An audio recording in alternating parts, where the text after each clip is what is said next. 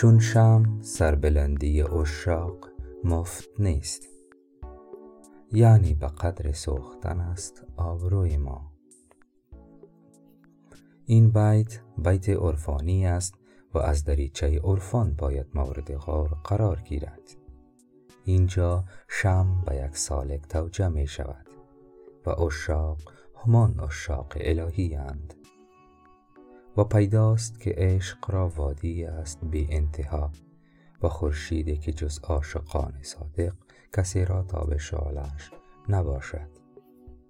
ای بیخبر از عشق مجو ساز سلامت، ای بیخبر از عشق مجو ساز سلامت، جز سوختن آتش چه هنر داشته باشد.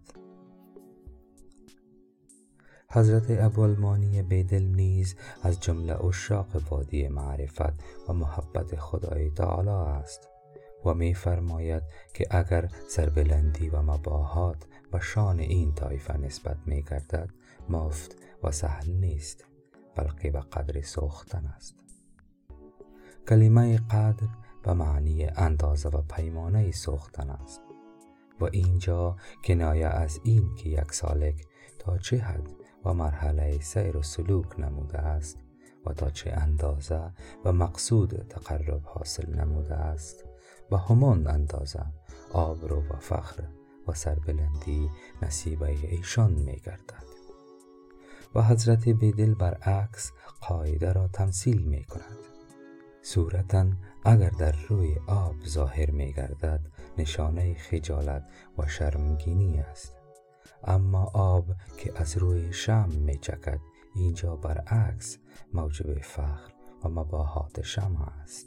و آبروی شمع هم زمان مساعد می شود که منور باشد، نه آن که مکدر بماند، یا به اصطلاح دیگر آبروی شمع در سوختن و داغ شدنش است، نه در بیخاصیتی و تاریکی که ننگ محسوب می گردد. باید سر تا پا در راه معشوق فنا شد. نزد عوام یا اهل دنیا آبرو در مال و منال و جاه و حشم است، اما نزد عرفای کرام آبرو درک معرفت و حصول معنویت و متوجه شدن به اصل است و سربلند آن کسی بود که به اصل واصل و در دایره عشاق شامل باشد. چو شمع تا به فنا هیچ جا نیاسایم، مرا سر است که احرام نقش پا بسته است.